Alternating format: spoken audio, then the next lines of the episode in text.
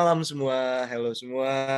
Uh, balik lagi sama kita dari Mankes Manajemen Podcast dari season kedua ini dengan episode ke episode kedua dengan gue Algi yang akan memandu uh, pembicaraan kita malam ini. Nah, uh, malam ini tuh kita bakal ngomongin apa aja sih? Nah, uh, dari yang kita tahu sendiri ya, uh, Hima Manajemen ini sendiri memiliki acara nih, manajemen festival namanya. Nah, manajemen festival ini sendiri nih uh, uh, ada tiga rangkaian acara. Yang pertama ada konsep, kedua ada mankom, dan yang ketiga ada closing manajemen festival ini sendiri.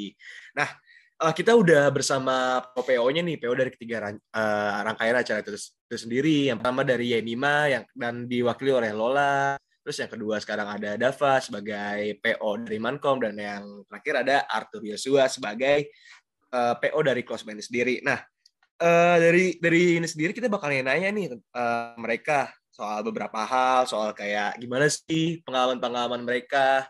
Uh, kita langsung tanya aja tanya-tanya aja kali ya ke mereka. Uh, mungkin dari kalau lah sendiri ini sendiri dulu dari konsep. Oke, okay. halo kalau lah, selamat malam. Halo. Halo Aldi, selamat malam.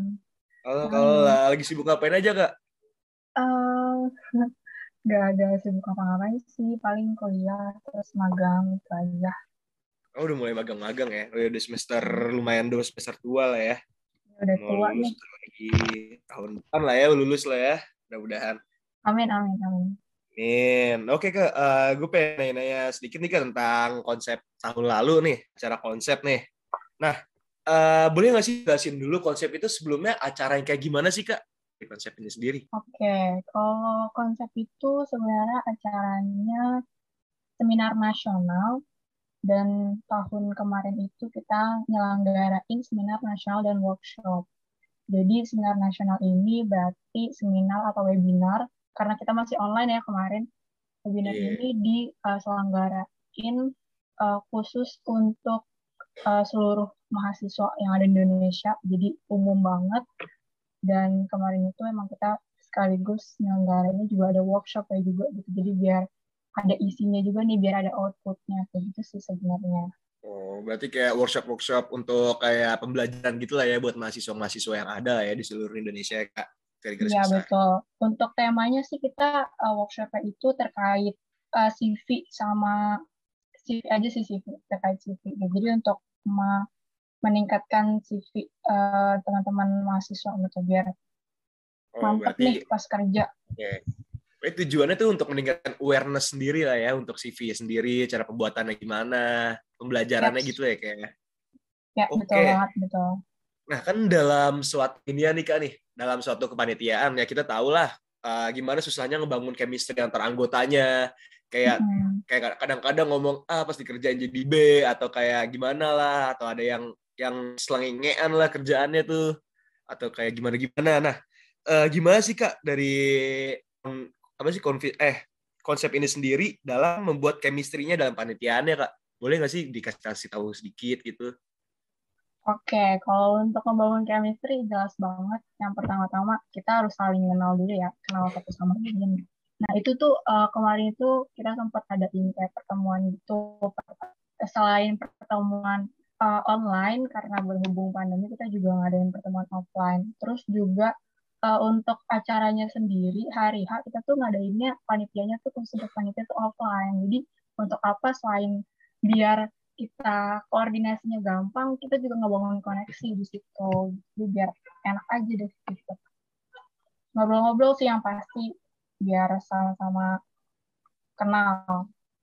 Oh, berarti dia tekenin di bonding ngobrol-ngobrolnya aja lah ya, biar saling kenal atau gimana ya. Kan gue dulu, gue kan dulu kan juga kepanitiaan sendiri kan ya di close closeman tuh yang kayak anjir lah, gue ngerasa kayak kayak tidur tiga jam doang, tidur tiga jam terus kayak pas datang-datang tuh bener-bener badan tuh nggak ngangkat sofa, lampu, terus tiba-tiba siang-siang suruh bikin jahe, buat ituan, buat riders. Nah, artinya itu kan kayak kendala-kendala yang kayak nyebelin aja nggak sih? Tiba-tiba kok udah kendala kayak ginian terus juga ya tahu sendiri lah kalau kendalanya gimana kemarin? Yang tiba-tiba kok dana dana kurang atau gimana lah. Nah kalau dalam konsep ini sendiri kak lu gimana sih kendala ngadepin kendala-kendala lu? Kayak okay. gimana cara lu cara ada kendala apa dan lu ngadepinnya gimana? Gitu, gitu ya kak. Mm -mm, oke. Okay. berhubung gue di sini perwakilan dari selain gue perwakilan dari konsep gue juga waktu kemarin tuh anak acara ya. Itu tuh kendala gue uh, pasti yang jelas dari pembicaranya sih gitu.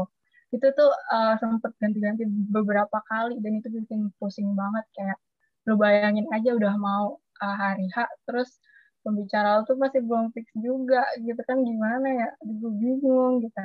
Akhirnya uh, terselesaikan sama kita karena kita koordinasi baik juga sama tim HPD jadi bisa terselesaikan dengan baik. Dan akhirnya dapet pembicara yang punya uh, apa ya value juga gitu karena kemarin kita tuh pembicaranya dari Reza Hazami sama Buyu kalau misalkan lo tahu tuh yang ada di TikTok tuh yang viral nah kayak gitu gitu oh, iya. jadi tahu, tahu. cukup mantap lah kendalanya ya sih, sih paling juga. paling itu di pembicara sih oh bicara gue sih dulu juga itu sih kak pas gue megang acara veteran veteran cendikia tuh. Itu kan juga gue harus nyari nyari pembicara lah gitu gituan emang sih paling PR tuh kadang-kadang pembicaranya yang gak jelas atau kayak ngaret atau kayak nyari yang sesuai gitu. Emang paling nyebut ya, sih itu sih. betul. Uh, paling susah nyesuaiin sama kriteria-kriteria yang kita tentuin. Emang itu sih paling susah. Gue akuin emang iya sih. Nah uh, kalau misalnya nih kan kayak lu udah kayak ada masalah gituan lah. Nah lu gimana sih kayak ngambil keputusan keputusan keputusan yang ada untuk menghadapin menghadapin masalah-masalah kayak gitu gak? Uh, sebenarnya kalau dari tim gue sendiri tuh udah bagus-bagus banget ya, sumpah kayak paling ngebantu banget. Gak ada kendala-kendala yang berarti dari segi apa sih SDM-nya gitu ya. Itu mereka sih keren-keren banget sih kalau misalkan dari divisi gue. Cuman kalau misalkan untuk ngatasinnya, ya kita saling nge-backup aja kalau misalkan emang si orang yang bersangkutan ini yang udah punya tanggung jawab terus berhalangan kayak gitu ya kita saling backup gitu aja sih paling solusinya. Enak ya ketemu panitia yang saling nge-backup kayak gitu. Tuh hal yang sangat menyenangkan jujur iya loh itu. ya saling nge-backup seperti itu. Jadi nggak ada tuh orang-orang badan gemeter ditinggalin pinggir jalan tuh nggak ada tuh. Ngerokok gitu Cerhat gemeter. Ya iya tuh ada-ada aja tuh yang kayak gitu tuh. Tapi itu paling nyebelin sih. Nah apa sih yang bikin kayak nah, gitu sih ya saya kurang tahu juga itu kenapa hal itu bisa terjadi. Dan itu sepertinya ya PO-nya juga sedang ketawa-ketawa aja. Nanti kita tanya-tanya dia kali kayak kenapa kenapa okay. bisa seperti itu ya? Boleh langsung uh, ditanyain. itu hal sangat sangat perlu ditanyakan. Apalagi tiba-tiba pada malam hari ada kerocok yang tiba-tiba masuk angin kak. Gara angin malam tuh ada juga kak. Minta panadol malam-malam tuh ada itu juga. Uh, itu saya sangat mengetahuinya itu siapa itu uh, mungkin lah. iya kak. Nanti bakal ditanyakan. Uh, mungkin boleh kak kesan dan pesannya sendiri kak dalam menghadepin konsep ini sendiri kak? Kayak kesan pesan lu dalam ngejalanin gimana gimana ya kak? Mungkin boleh. Oke. Okay. kesan yang pertama karena dari gue nemuin orang-orang yang keren banget semuanya dari setiap divisi yang gercep parah yang kayak mau tektokan langsung ya. Pokoknya intinya the best banget itu kesan pertama gue terus kesan kedua gue karena uh, gue seneng banget dilibatin di acara yang emang sesuai sama yang gue pengen gitu kan. Kayak ya udah pokoknya yang nggak aneh-aneh juga.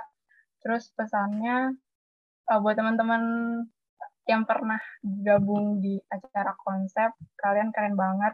Terus semangat terus nih. Kan kalian juga sama kayak gue ya uh, lagi nyusun skripsi ya pokoknya semangat terus Terus pesannya juga untuk yang jalan nih, untuk yang angkatan 20 ya, yang temanya kore correlation. Ya semoga sukses, semoga lancar sampai akhir. Amin ya Allah. Amin. Tuh, Gung, kalau lu mendengarkan ini, Gung, lu harus semangat, Gung ya. Jangan jangan jatuh gitu, jangan tiba-tiba blunder atau apaan gitu, walaupun lu habis putus hati ya, Gung ya. Banyak kendala nih si Agung nih. Hmm, kemarin sih lagi rapat sih dia banyak aja gitu kan ngeluh-ngeluhnya. Tapi kayak ya ya udah sama jadi jadi PO lah ya. Banyak tanggung jawab atau gimana gimana ya, aja. Betul betul. Makasih banget kayak udah udah datang nih ngupin waktunya untuk nge untuk diwawancara dikit-dikit nih di acara Sama podcast manajemen ini sendiri kak. Makasih banget uh, udah hadir. Uh, mungkin itu aja kali ya untuk uh, konsep ini sendiri. Makasih banget kalau lah udah nyempetin waktunya. Sama-sama, semangat semua, semangat Algi. Makasih. Iya kak, makasih kembali kak. Oke, uh, kita udah ngedengerin nih dari konsep ini sendiri, keluh kesahnya gimana, tahun lalunya gimana, yang kayak di tadi ada keluhan pembicaranya lah, atau mencari kriteria pembicara. Tapi ya alhamdulillahnya ya jalan uh, panitia-panitianya aman sih dari HPD HPD-nya, dari humas-humasnya, nemuin pembicara yang wah banget yang untuk membentuk CV-nya. Nah, uh, mungkin kita lanjut aja kali ya ke rangkaian acara selanjutnya nih dari Management Festival uh, untuk PO Mankom dari Bang Dava mungkin boleh Bang uh, perkenalan dulu. Halo Bang Dava. Halo halo lagi, selamat malam. Oke, malam udah Bang Dava. Lagi sibuk apa nih Bang? Kayak lu lagi jadi anak gamer banget nih kayaknya. Enggak lah, gamer enggak lah. Oh, iya, untuk yang belum tahu apa nih Bang? Sibuk apa ini Bang? Sibuk ngapain ya? Sibuk ngapa-ngapain sih paling ngurus himpunan doang sama kelas-kelas oh, gitu. Udah sih itu aja sih. Untuk yang belum tahu nih, Bang Dava ini sendiri adalah ketua himpunan kita lah ya, yang sekarang lagi ngejabat nih. Yang dulunya dia juga jadi PO Mankom lah ya. Yeah. Bang, boleh nggak sih diceritain dikit-dikit nih Bang soal Mankom? Boleh okay. Bang? Menkom ya? Uh. Oke, okay, Menkom tahun kemarin tuh bisa dibilang tahun pertama kali ya. Menkom pertama kali berdiri, sebelumnya berjalannya kan harusnya kan Olimpiade Manajemen. Cuman harus uh, ngeganti nama karena satu dan lain hal. Terus juga dari lombanya sendiri kan, oke okay, sebelumnya kayak Menkom tuh atau Olimpiade Manajemen ya bisa dibilang lah ya. Itu kayak um, acara, satu rangkaian acara Manfest, di mana isinya itu adalah lomba-lomba. Either lomba akademik ataupun lomba non-akademik. Gitu.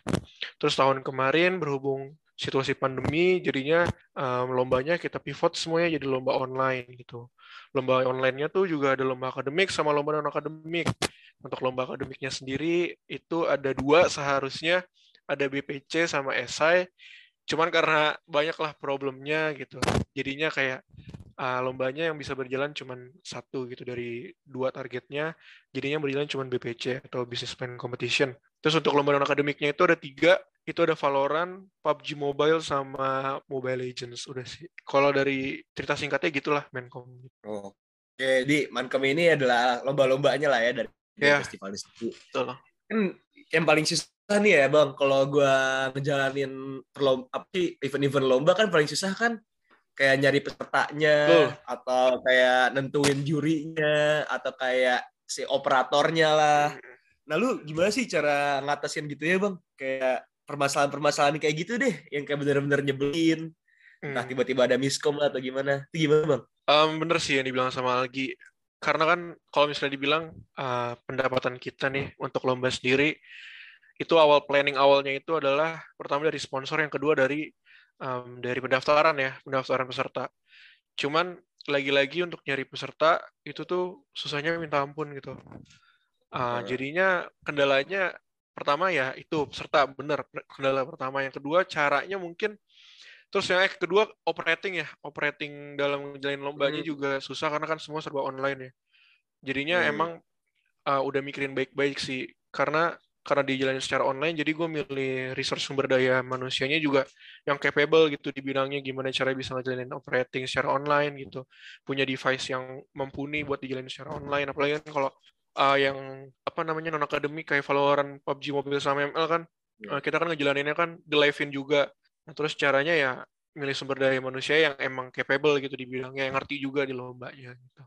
Itu Berarti memperkerjakan para hmm. gamer lah ya. Iya, bisa nah, dibilang. Gamer itu dipekerjakan dengan hmm. baik lah ya di sini. Betul, betul. Paham lah sistem-sistemnya iya, gimana. Betul. Jadi nggak usah repot-repot sih buat ngatur kayak gimana-gimana karena mereka juga berpengalaman lah bisa dibilang dibilangnya gitu. Kalau misalnya dari yang apa namanya peserta ya, caranya ya marketingnya yang kenceng aja sih kayak bisa hmm. minta ngepost di sana sini di event-event lomba terus juga kerja sama sama kampus lain buat ngupload-upload poster-poster kita udah sih itu aja sih paling. Oh, Oke oke oke. Berarti bener-bener dari sumber dayanya nih bener hmm. ngebantu banget dalam ini. Nah, uh, kan gue ngeliat nih kalau dari cerita temen gue sih kayak uh, komunikasi dan chemistry lumayan lumayan enak banget nih bang di Mankom yang gimana buat kayak tektok tektokannya lumayan cepet. Nah, lu gimana sih cara ngebangun chemistry lu di ini di proker lu ini? Chemistry ya. Mm -mm. Um, jujur kalau misalnya ngebangun chemistry, pertama ini jadi tantangan juga sih buat gue sebagai PO. Pertama, ini kan dijalanin secara online ya, kita juga minim banget buat ketemu secara langsung gitu. Terus kayak kontak-kontakannya semua by online, Zoom, Zoom meetings, terus uh, Google Meet. Caranya ya ngeritainnya pertama uh, diadain rapat aja sih. Cuman kayak ngadain rapatnya ya nggak formal-formal banget at the end kayak ngomong-ngomongin something lah, ngomongin hal-hal lain gitu. Karena bisa dibilang gue sama panitia gue yang kemarin masih banyak yang belum kenal juga di awal gitu, baru kenalnya pas ngejalanin eventnya itu. Itu sih. Paling kayak pendekatan gue supaya bisa lebih kenal lebih jauh sama mereka ya nggak formal-formal banget sih buat ngadain rapat gitu. Hmm. Gitu sih. Terus bang, dan gue lihat juga yang bekas panitia lu tuh si Mustafa juga pas join ke panitian gue enak banget bang diajak diajak diskusnya soal rapat-rapat emang enak sih. Iya, Masuk gitu. Apalagi enak. ada ada angkatan bawah juga kan yang harusnya nerusin. Jadinya kayak hmm. kalau dari gue ya tujuannya ya pengen ngasih value aja sih ke mereka. Cuman kalau misalnya mereka nggak ngerasa kayak gitu, gue minta maaf banget iya gue, gue ngeliatnya juga uh enak yeah. enak banget loh beneran beneran, beneran bang uh, tempat sama anak-anak yang dulu bekas Lancome tuh enak banget yang masukannya ada yang gimana gimana iya, ada iya iya kalau dibilang paling ya. betul kalau dibilang kalau dibilang ya paling inilah paling nggak susah di antara close atau semnas mungkin ya gitu sih hmm, ya sih em gitu iya. uh, kalau menurut lu nih bang uh, pas uh, Makom nih pas ja, pas zaman lu tuh udah sukses belum sih bang? Yang lu ngerasanya atau gimana? nya Kan soalnya kayak kalau menurut gue sudah lumayan sukses sih bang soalnya ya dari pandemi ini tiba-tiba lu ngejalanin suatu proker yang menurut gue juga lu dapat dapat untung juga kan kalau nggak salah balik modal juga kan tuh hmm. gue denger denger lumayan juga tuh nah tuh uh, menurut tuh udah sukses belum sih proker lu yang lu jalanin pas tahun itu? Um, kalau misalnya gue approachingnya bilang achieve apa sukses atau enggak tergantung sih orang-orang lihatnya dari mana. Cuman kalau dari gue sebagai PO sendiri gue ngerasa kayak ya udah sukses gitu karena kan udah terlaksana juga gitu. Dari segi apa namanya duit ya uang juga bisa dibilang kayak kita nggak kekurangan alhamdulillahnya kayak gitu. Cuman mungkin dibilangin sempurna secara total menurut gue bukan acara yang sempurna gitu. Karena ada target-target yang nggak kecapean gitu kayak lomba lomba hmm. lomba esai nggak terlaksana. Jadi gue ngerasa dibilang sukses sih lumayan alhamdulillah sukses. Cuman kalau dibilang untuk acara yang sempurna sih kayaknya masih jauh lah ya. Walaupun hasil akhirnya udah lumayan tapi ya masih hmm. masih tentu ada kekurangan aja lah ya bang ya. Betul betul. Ya, apa lihat. Uh, mungkin boleh bang kesan pesan lu buat kayak selama lu menjadi proker atau kayak buat proker Ankom selanjutnya nih yang lagi jalan sekarang boleh nggak bang pesan pesannya? Oke, okay, berarti ini langsung gue tujuin aja sama semua panitia Menkom tahun ini ya. Terutama untuk PO-nya nih, Arik. untuk untuk Arik sendiri, ya lu jeli-jeli lah jadi seorang PO gitu. Lu belajar dari gue, kayak lu misalnya ngeliat gue ada baiknya dari Menkom tahun lalu ya, lu ambil kalau misalnya kayak ada yang kurang ya, lu improve gitu. Maksudnya di lain sisi gue ngasih kekurangan di eh, Menkom tahun pertama biar ada improvement aja di tahun kedua. Hmm. Enggak itu kalimat yang wise sih. Cuman cuman kayak Menkom itu hmm, harus bisa apa ya? Pertama lu persiapan lu tuh cukup banyak gitu. Lu juga gue rasa resource lu juga harus banyak karena setahu gue kalau nggak salah dia ngadain lomba offline juga nggak sih? Untuk hmm, ada offline juga bang. Iya, dia sekarang sekarang nih gue dengerin cerita dia. Iya, gue lihat juga. Untuk RAB-nya juga lumayan tinggi dari tahun kemarin. Jadi semuanya dipersiapin aja dengan matang gitu dari mulai sumber daya manusianya gitu SDM SDM lu juga harus dipersiapin yang emang proper gitu. Terus kayak apa ya ya pinter-pinter cari second plan lah. Gue hmm. rasa kalau misalnya plan A lu nggak berjalan ya lu harus punya second plan jadi disiapin aja gitu. Sama ya apa ya jangan sampai ngeganggu kuliah lu sih ngejalanin menkom gitu. Udah sih. Sorry dapat dapat ujangan tuh Rick buat kayak ngejalanin broker lu nih. Lu tuh kemarin bilang lagi pusing banget kan, udah dengerin yeah. di podcast lu kagak pusing. Pasti pusing sih. Cari sumber daya. Ya, iya sih. Kapan sih gak pusing? Pasti yeah. daya lu lu perbaiki gimana nya. Cuman gua rasa yeah. kalau misalnya jadi seorang PO kalau lu punya SDM yang bagus kayaknya nggak harus pusing-pusing sih. Lu cuman kayak lu yeah pusingnya kayak di awal aja nih lu bikin grand design yang di mana kayak lu setiap bulannya kayak lu maintain aja gitu kayak ini udah berjalan baik apa belum terus kayak kalau misalnya lu punya SDM yang oke okay, ya ya udah gitu. Lu cuman kayak evaluate tiap minggu atau tiap bulan. Terus kayak oke okay, ini gimana? Terus kayak lo tinggal ngambil decision decision aja gitu. Enak sih kalau misalnya lo punya SDM yang oke okay, gitu. Hmm tuh berarti lo buat tuh goals goals bulanan. Kayak lo mau ngapain aja supaya ya lo nggak ngaret lah proker lo kalau ngaret juga proker ganggu nih mungkin makasih banget nih bang udah nyiapin iya. waktunya nih buat di wawancara buat tanya-tanya makasih banget bang sama-sama sama-sama makasih Thank banget, banget nih udah keren di tengah-tengah kesibukan sebagai remaja masjid udah punya ada di sini. Terima kasih remaja. banget nih. Iya, sama-sama ini remaja masjid. banget ngurusin itikaf orang ya, itikaf orang yang cuma numpang makan itu. Terima kasih banget. Iya, iya. Thank you, thank you. Thank you loh, Algi. Ya. Makasih. Thank you. Oke, kita udah nanya nih soal Mankom tahun lalu, yang gimana kayak cara pemberdayaan SDM, yang penyesuaian SDM, udah kayak udah mungkin kayak kita ngelihatnya udah lumayan sukses tapi ya tetap aja dalam kesuksesan pasti ada suatu kekurangan lah ya sebagaimana yang kita tahu. Nah, lanjut nih ke rangkaian acara terakhir Close Man. Nih, untuk Arthur Stun Yosua mungkin boleh nih. Halo Bang Halo, Arthur. Apa kabar Bang Arthur? Baik, Algi. Aduh, kangen banget. Arthur Yosua, Arthur Yosua. Mungkin Gimana? boleh diceritain dulu, Tur. Gimana sih close man itu, Tur? Close itu acara apaan sih? Jelasin dulu ya, aja. Gini, jadi teman-teman, singkatnya, close man itu adalah acara penutup nih dari tiga rangkaian acara.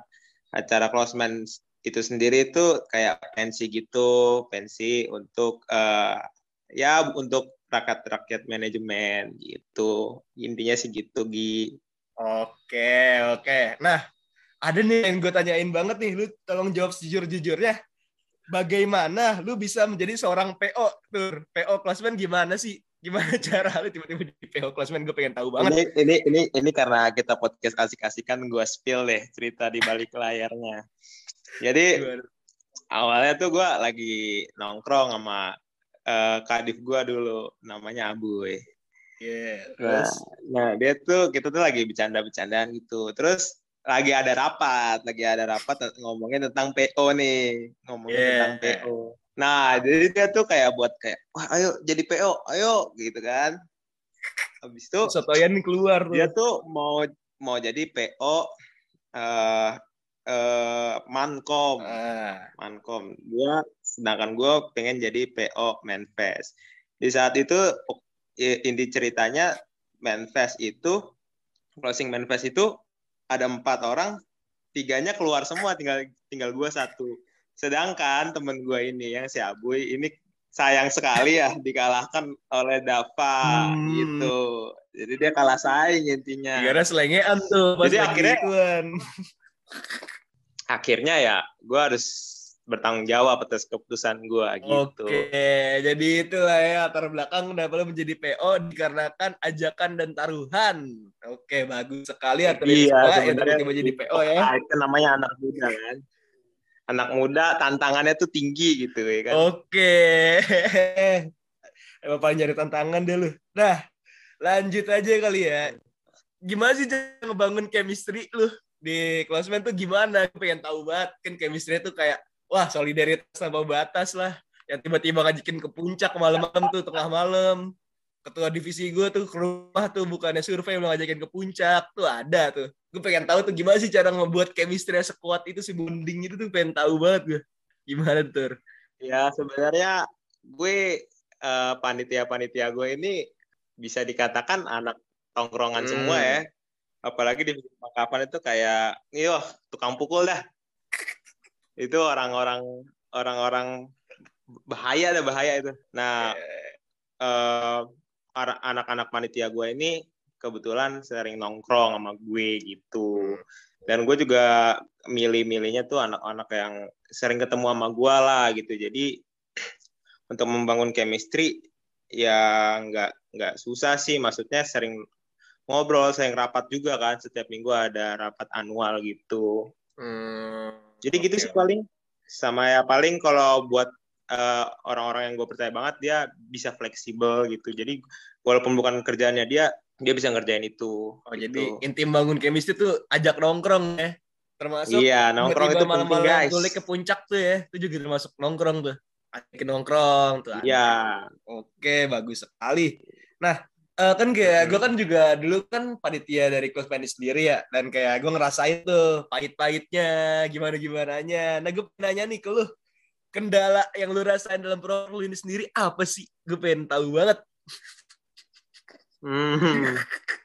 Tentunya kan Algi sudah merasakan kan ya. Itu kan, kan capeknya kayak, kepanitiaan hmm. ini ya kan? Apalagi anggota gua tuh banyak gitu hampir lima puluhan kan. Hmm.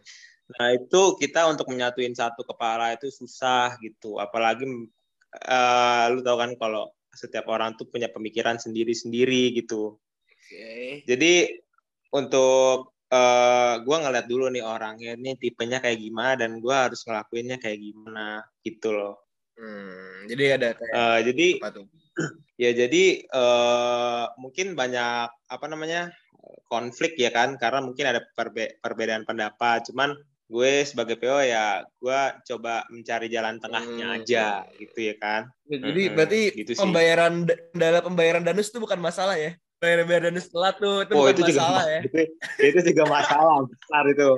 Oh tadi gue sebut gue kira itu bukan Buat masalah yang... kan kayak PO kita tuh duit. Oke lanjut lanjut kali ya. Nah, sebenarnya ya sebenarnya kan danus itu kan penting guys hmm. karena kita juga ibaratnya kan butuh dana karena kita offline dan sponsorship kan agak susah gitu. Nah itu juga masalah karena uh, kita gimana caranya uh, kita tuh bikin orang stay di proker ini gitu walaupun dana yang dikeluarin tuh harus uh, harus banyak dan itu kayak ya susah lah buat hmm, panitianya. Banyak sih gue Tapi gimana sih, caranya? apa? Gue bayar kayak cuma cuma gocap kok dari sepanjang bulan itu yang lu mohon-mohon itu. Ya biasa pak panitia emang ada yang keras gitu guys. Jangan dicontoh ya. Ini namanya faktor tidak Jangan sengajaan. Yang di mana juga ketua divisi gue ngajakin hmm. nongkrong mulu. Jadi mau gimana lagi? Duit sutup. Iya, itu pasti di, di setiap kepanitiaan tuh pasti ada yang susah lah yang diatur. Okay. Jadi ya kita maksimalkan aja lah. Oke, okay, oke. Okay. Nah, kan kayak lu ada tadi bilang lu ada permasalahan kayak beda ideologi lah, beda cara, cara pandang atau kayak pembayaran danus ini sendiri lah yang telat-telat. Nah lu ngambil keputusannya gimana nih? Cara lu ngambil keputusan dalam masalah-masalah itu kayak cara cara problem solving lu lah dalam masalah-masalah itu. Ya gue sih uh, jujur pas awal tuh banyak banget apa namanya miskom lah ya kan karena kita juga online gitu. Cuman uh, eh, gue uh, buat solusi bahwa kita tuh harus sering berkomunikasi.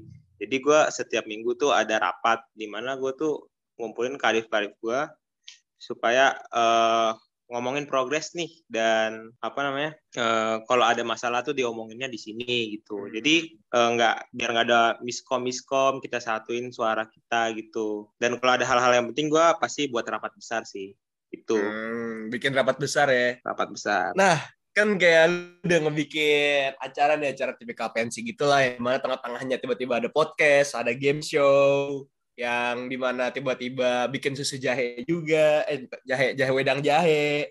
Nah uh, menurut lu nih menurut lu banget ah troker itu sukses belum sih? Menurut lu banget aja. Uh, menurut gue sih pasti banyak ya apa namanya kayak kekurangan-kekurangan gitu ya Gia. Apalagi pas satu di hari ya kita kan keteteran banget tuh tapi untungnya kita bisa on time ya kan? Kita bisa jalanin semua rangkaian acara. Ya kalau menurut gue sih ya bisa dibilang sukses karena itu kan acara online juga. Dan sekarang udah tembus seribu views bro. Harus ingat itu ya kan? tapi belum ada dolar dolar iya. lah ya belum tuh. Belum belum. Karena mungkin di acara closement selanjutnya bisa dilanjutin. Bisa. dan itu menurut gua dengan budget yang segitu kita udah ngelakuin hal yang hebat gitu. Yang di mana yang gue lihat di universitas lain dengan budget mungkin 100 150 jutaan dia tuh memiliki views yang sama gitu. Hmm. Ya, kita melakukan hal yang bagus gitu dengan budget yang kompetitif banget lah. Ya. Sangat minim gitu kan. Okay. Iya. lumayan hmm. kompetitif walaupun petugas webnya ditinggal ya, tinggal bucin tuh ya. Ingat banget tuh tiba-tiba petugas web minta minta ikut nginep di rumah gue tuh, tuh inget banget gue. Tinggal pulang ya. sama orang yang bertugas. Iya, jadi walaupun budget minim tapi kita tetap taat prokes ya guys Okay. Kita tetap jalanin swab gitu ya kan. Bener kan, Gi? Bener banget, bener banget. Ya. Apalagi petugas swabnya kadang suka bilang entar dulu gue main ML dulu nah itu itu juga itu juga saya hmm. rasakan ya itu yang menyebabkan acara-acara telat dikarenakan petugasnya main ML dulu ini banyaklah cerita-cerita yang lucu gitu di ada ada aja lah kelakuan tuh kalau ngurusin pensi emang apalagi offline ya ya nah boleh tuh kesan pesan kali tur boleh nih buat uh, buat kayak kesan lu di proker lu terus juga pesan buat proker yang akan datang eh proker yang lagi berjalan sekarang nih. Ya kesan pesan gue pertama untuk uh, panitia gue uh, jujur emang itu capek banget sih tapi itu berkesan banget bagi gue gitu. Walaupun kita capek gitu ya kan belum tidur berapa jam kita udah ngeluarin semua tenaga kita tapi kalau menurut gue itu sih worth it ya kayak itu kenangan banget sih. Gue jadi kangen gitu kayak buat acara kayak gitu lagi. Uh, mungkin uh, kesannya semangat nih buat teman-teman yang kepanitiaan gue dulu. Uh, semangat dalam kuliahnya dalam masa depannya lah. Mungkin lagi magang sekarang kan semangat terus atau menyusun skripsi semangat terus. Gue tahu kita mungkin uh, bisa jadi orang yang sukses untuk ke depannya. Untuk pesan gue uh, untuk closeman ke depannya ini kan closeman kan dipegang lu sama Jeffrey ya PO-nya terutama Jeffrey Jeffrey. Jeffrey tolong ini apa namanya dipikir dipikir dulu matang-matang budgetnya tempatnya GS-nya ya kan? Kalau hmm. bisa sih yang realistis aja gitu. Tapi uh, apa namanya tetap lu harus uh, mikirin konsep lu ideologi lu gimana acaranya yang lu bangun tuh kayak gimana tapi jangan lupa juga ya uh, bikin semangat gitu panitia lo karena ini bukan hal yang gampang gitu bukan bukan hal yang gampang buat acara yang sebesar ini gitu jadi kalau ada pertanyaan-pertanyaan lebih mungkin bisa chat gue kalau gue bisa bantu ya. Gitu aja Oke, Jeffrey. Makasih banget sih Tur. Oh, Jeff dengerin. Le, apalagi kompetitor lu tuh kompetitor sangat kuat ya berdendang bergoyang yang list artis itu dari atas sampai bawah banyak banget tuh. Lagi tiba-tiba ada gestar yang sama lagi kan. Lu pusing-pusing dah lu Jeff lu. Jadi Pokoknya harus sukses. Harus sukses. sukses dari gue. Amin. Sukses. Kuat-kuatin nyari dananya, we. Acara-acara ginian. Kompetitor lu kuat, berdendang bergoyang. Lagi lu nyari Halloween lagi tuh. Pusing-pusing lu, pusing-pusing. Oktober tuh. Mantap Terlalu banget pusing. Deh. Oke. Terima kasih banget itu, Re. Udah ngeluangin waktunya nih buat di tanya ya. dikit nih. Thank you Sama banget. Oke. Thank you, Arthur. Oke nih, kita udah ngebahas tentang tiga rangkaian acara nih ada di manajemen festival. Tadi pertama ada konsep, terus juga yang kedua ada mankop, terus juga sekarang ada closeman. Kita udah dengar ada keluh kesahnya yang tadi di mana ada kayak nyari peminat lomba atau kayak nyari pembicara, terus juga ada aja tuh masalah-masalah tiba-tiba ada yang kayak uh, kelebihan waktu sewa lah ataupun kayak ini yang tiba-tiba petugas WP tinggal pulang yang harus nyari nyari cara sendiri buat pulang tuh ada-ada aja lah emang kalau bikin acara nih apalagi proker-proker di tengah-tengah pandemi yang zaman-zaman dulu tuh tahun kemarin pusing-pusingnya pasti kayak lebih chaos lah daripada yang sekarang kita juga udah ngedengerin kesan pesan dari PO-PO yang ada. Jadi ya rangkaian bikin broker itu kayak susah lah ya kita bikin kesimpulan. Nggak semudah dulunya dapat dana terus kayak lu bikin acara terus lu sukses mungkin semudah itulah ada perjuangannya bikin gitu gituannya pusing-pusingnya juga ya hampir setengah mati lah. Dari dana tuh juga kalau lu tahu kalau ngejalanin apalagi ya panitia lu kadang suka bangor dibilangin gimana juga suka suka ngeluh terus juga udah dibilangin tiba-tiba malah jadi perpecahan itu juga pasti ada-ada aja tuh hal-hal kayak gitu. Nah uh, mungkin itu aja sih ya dari podcast yang hari ini. Kita juga udah punya punya output yang lumayan jelas dari tadi pembicaraan kita nah itu aja nih listener hal-hal yang, yang maupun insight yang menarik yang udah diberikan kepada kita nih yang kita dengerin dari tadi nih tentang manifest-manifest ini sendiri.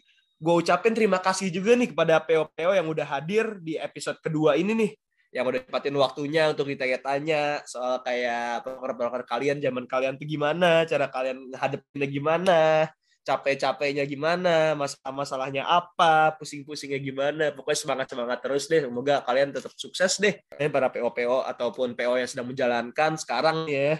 Apalagi yang sekarang udah tuntutannya tuh offline, offline, offline. Yang lu harus pusing-pusing dah tuh ngurus-ngurus proker, eh pro, prokes prokesnya gimana kalau offline, lu perizinannya gimana kalau offline, lu pusing-pusingnya itu, lu, lu pikirin dah tuh semua. Nah, mungkin itu aja sih pembicaraan kita pada podcast hari ini, podcast manajemen hari ini. Uh, jangan lupa stay tune terus di manajemen podcast hari ini. Eh, di apalagi tungguin nih buat episode berikutnya yang ada di Spotify yang akan rilis nih. Nah, uh, dari gua itu aja. Bye terus. Ciao. Thank you semua.